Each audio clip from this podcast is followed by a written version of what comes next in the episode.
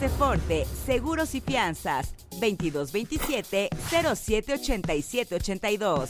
Presenta. Hay alguien que te trae la noticia del día, aunque aún el gallo no haya cantado. Tiene la chispa de aquel que entretiene para mantenerte informado. Esto es El Pájaro Madrugador, con Gilberto Brenis. Comenzamos. ¿Cómo les va? Feliz inicio de semana. Gracias por acompañarnos en una emisión más de El Pájaro Madrugador, iniciando semana lunes 4 de diciembre, es el día 338. Faltan 27 días para que termine este 2023. Hoy celebran su santo Juan Damasceno, Clemente de Alejandría, Melesio, Bernardo y Bárbara. Muchas felicidades. Hoy, si van a la Ciudad de México, no circulan los autos que tienen engomado color amarillo, terminación de placas 5 o 6. Recuerden, esta restricción inicia a las 5 de la mañana, termina a las 10 de la noche y es válida en todas las alcaldías de la Ciudad de México y todos los municipios del Estado de México. Hoy en Puebla Capital tendremos una temperatura máxima de 23 grados, mínima de 9 grados, con cielo medio nublado. El dólar se cotiza hoy a la compra en 16 pesos con 65 centavos y a la venta en 17 pesos con 60 centavos. El euro se cotiza a la compra en 18 pesos con 15 centavos y a la venta en 19 pesos con 5 centavos. Un día como hoy. Hoy es Día del Trabajador Hacendario, Día Internacional de los Bancos, también es el Día de los Mineros, Día del Cabernet Franc, también Día del Guepardo. Hoy está cumpliendo 50 años Tyra Banks, 53 años Jay-Z, 59 años Marisa Tomei y 74 años Jeff Bridges. Puebla. El secretario de Gobernación del Estado de Puebla, Javier Aquino Limón, junto con la titular de la Secretaría de Bienestar, Elsa Ruiz Betanzos, sostuvieron una reunión con autoridades de El Salvador y Colombia con el fin de presentar el proyecto de módulos de autosuficiencia alimentaria. Esta política pública que será replicada en estos países tiene el objetivo de garantizar que las familias más vulnerables consuman alimentos nutritivos y de calidad con el objetivo de recuperar los espacios públicos, la Secretaría de Movilidad y Transporte llevó a cabo una edición más de la Vía Recreativa Metropolitana, la cual contó con la participación de 2.422 personas y animales de compañía, quienes pudieron disfrutar de calles libres de vehículos motorizados y realizar sus actividades deportivas favoritas, además de conmemorar el Día Internacional de la Eliminación de la Violencia contra la Mujer y los 16 días de activismo. Derivado de la activación de protocolos de búsqueda, el gobierno del estado, a través de la Comisión de Búsqueda de Personas del Estado de Puebla y en colaboración con la célula de búsqueda del Ayuntamiento de Puebla, logró la localización de Laura Martínez Pérez. Tras 48 horas de trabajo continuas entre diferentes organismos, permitió establecer comunicación con ella, quien informó estar en el municipio de Puebla. Luego de su ubicación, se confirmó su buen estado psicológico y físico y se descartó que fuera víctima de algún delito. Con el objetivo de mejorar la atención médica de las personas adultas mayores privadas de la libertad, el gobierno del estado sumó esfuerzos con el Instituto Nacional de Geriatría mediante un convenio de colaboración. Durante este encuentro, el secretario de Seguridad Pública, Daniel Iván Cruz Luna, destacó que el mandatario estatal impulsa acciones específicas que contribuyan a la reinserción de las personas privadas de la libertad que se encuentran en los centros penitenciarios del estado de Puebla. Por cada persona que desaparece en Puebla, la Comisión Estatal de Búsqueda invierte 10.059 pesos para su localización, presupuesto mayor al de Jalisco, que lidera la incidencia de personas desaparecidas en el país. No obstante, los recursos para la localización de personas solo representan el 0.2% del presupuesto total del Estado. País. Las autoridades capturaron a Herbey N., presunto repartidor y abusador de una mujer en Iztapalapa, pero por supuesta posesión de drogas. La Fiscalía General de Justicia de la Ciudad de México informó que detuvieron a este sujeto, presunto repartidor por aplicación, en calles de la colonia El Paraíso, ubicada en la alcaldía Iztapalapa de la Ciudad de México.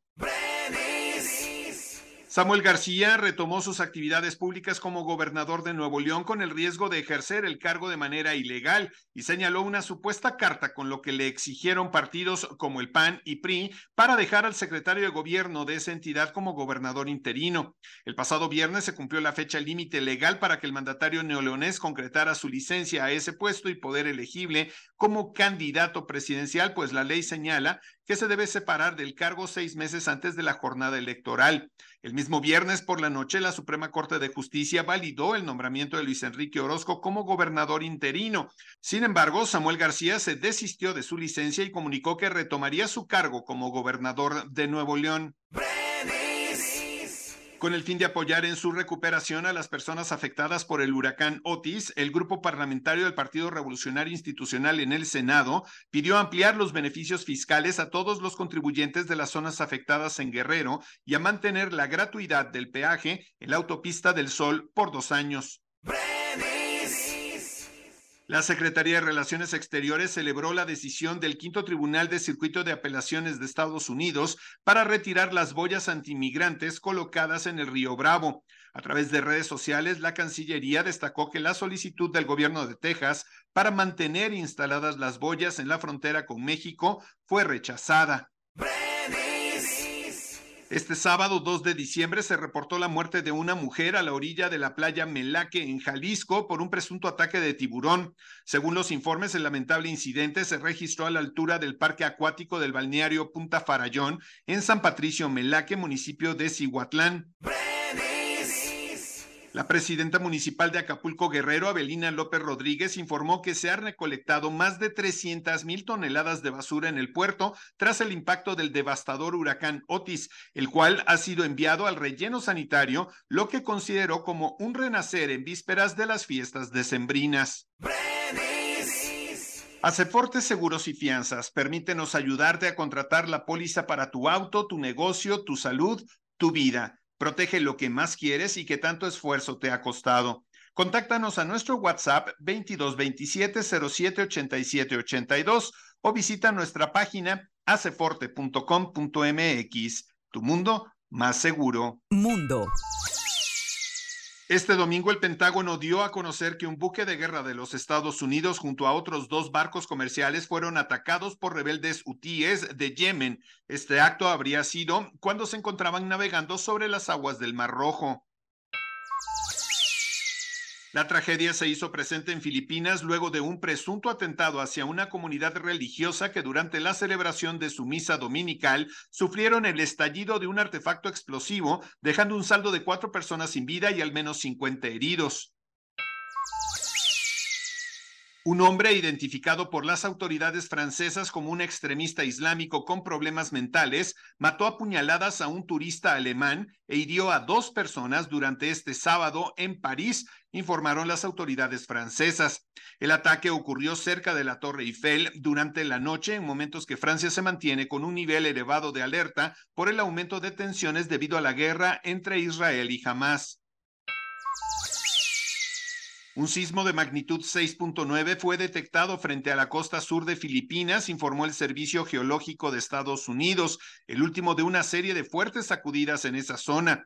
El último sismo se registró junto antes de las 4 de la mañana, tiempo local, a una profundidad de 30 kilómetros y a unos 72 kilómetros al noreste del municipio de Inahuatán, esto en la isla de Mindanao. El Rockefeller Center, una parada esencial para los visitantes de Nueva York, ha inaugurado una emocionante atracción llamada The Beam. Este famoso complejo de 19 edificios, conocido por ser el escenario de películas y hogar del emblemático árbol de Navidad, ahora ofrece a los turistas la oportunidad de recrear la histórica imagen almuerzo en lo alto de un rascacielos, tomada durante la construcción del Rockefeller Center en 1932. El presidente brasileño Luis Ignacio Lula da Silva confirmó el sábado en la cumbre de Dubái sobre el cambio climático que su país se sumará a la OPEP más, aunque con el objetivo de convencer a este grupo de grandes exportadores de petróleo de abandonar los combustibles fósiles. La salud del Papa Francisco, que renunció a viajar a la COP28 de Dubái por una bronquitis, está mejorando, según indicó el Vaticano este sábado. El pontífice argentino de 86 años también renunció a presidir el Ángelus desde la ventana del Palacio Apostólico de la Plaza de San Pedro en Roma para evitar exponerse a los cambios bruscos de temperatura. Deportes. La atleta mexicana Daniela Souza clasificó a los Juegos Olímpicos de París 2024 tras haber obtenido la presea dorada en Panamericanos y finalmente cerrar el año con un cuarto lugar en el Grand Prix de Manchester. Espectáculos. El concierto de Luis Miguel a llevarse a cabo el 4 de diciembre en el Estadio Alfonso Lastras cambiará su sede al Estadio Plan de San Luis. La decisión obedece a los compromisos del equipo en la fase final del torneo Apertura 2023 y la logística respecto a los tiempos de montaje que requiere un evento de esta magnitud. El gobierno del estado agradece a todas las personas que han comprado sus boletos y que asistirán al evento pidiéndoles paciencia y apoyo. El actor Macaulay Culkin le dedicó un emotivo mensaje a su esposa Brenda Song tras recibir este 1 de diciembre su estrella en el Paseo de la Fama de Hollywood como reconocimiento por su recorrido dentro de la industria del cine. La periodista, escritora, editora y conductora mexicana Cristina Pacheco sorprendió a sus televidentes y seguidores tras dar a conocer que deja momentáneamente sus programas de Canal 11 tras presentar problemas de salud. Este 1 de diciembre, fieles seguidores de Cristina Pacheco se conmocionaron luego de que la cronista mexicana diera a conocer durante la transmisión de su programa conversando con Cristina Pacheco que dejaría la conducción debido a que su estado de salud se encuentra grave. Billie Eilish no se dio cuenta de que una reciente entrevista que hizo sería percibida como una salida del closet, pero no está enojada por ello. En una entrevista para Variety en el mes de noviembre, la joven de 21 años dijo, me atraen físicamente las mujeres, pero también me siento intimidada por ellas, su belleza y su presencia. Luego profundizó en sus comentarios sobre la alfombra roja al bromear, todavía me dan miedo las mujeres, pero creo que son guapas. Como parte de su gira de Celebration Tour, Madonna anunció un nuevo concierto en México. Con esta nueva fecha, la diva de la Isla Bonita se presentará cinco veces en los escenarios del país. Según lo revelado por Ocesa, este último día marcará el cierre de la gira del artista estadounidense en México. La reina del pop realizará este show en el Palacio de los Deportes de la Ciudad de México el 26 de abril del próximo año. Es así como llegamos al final de esta emisión del Pájaro Madrugador. Que tengan un excelente inicio de semana. Muchísimas gracias por escucharnos. Por favor, compartan la liga para que más personas conozcan este esfuerzo informativo. Y a todos ustedes que ya nos escuchan, de verdad, muchísimas gracias. Buen lunes. Forte, Seguros y Fianzas, 2227-078782. Presentó. Esto fue El Pájaro Madrugador. Nos escuchamos mañana.